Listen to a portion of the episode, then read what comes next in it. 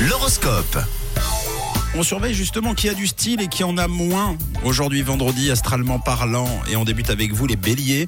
Vous vous sentez reposé cette fin de semaine, et en plus de ça, ça vous fera beaucoup de bien de vous sentir reposé. Pour les taureaux, vous êtes bien dans votre peau et votre sérénité est contagieuse aujourd'hui. À vous les gémeaux, motivés, optimistes, vous serez parfait pour entraîner votre entourage. Voilà, c'est dit, les gémeaux. Tap, tap. Bravo les cancers, de très très bonne humeur. Vous êtes prêts à mettre les bouchées doubles hein, pour atteindre tous vos objectifs. Bravo. Ouais, profitez bien de cette journée de vendredi. Les lions, aujourd'hui, vous allez vous fixer un but, essayer de rendre le sourire à ceux qui sont tristes. Et ça, c'est très joli, les lions.